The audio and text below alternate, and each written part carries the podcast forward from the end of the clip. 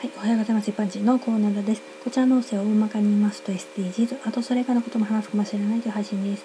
さてさて今回はジェンダー色分けについてです。赤やピンクは女の子の色っていうイメージですかね。でもそれってどうなの？別に性別で決まってないよね？っていうことが最近言われるようにはなってきていますね。ランドセル売り場は色とりどりカラーバリエーション豊かですしね。20世紀のヨーロッパでは男性にピンク女性に青という時期があったようなんです。その前は男女区別なくピンクを着用していたそうです。林家ペーパー夫妻ですね。それが第二次世界大戦以降赤やピンクは女性っていう認識で広まっていたようなんですね。こんなにも正反対のことが時代によって常識のように言われるなんて不思議ですよね。男性がピンクを着ていたとなるとその頃の色のイメージっていうのも違ってきますよね。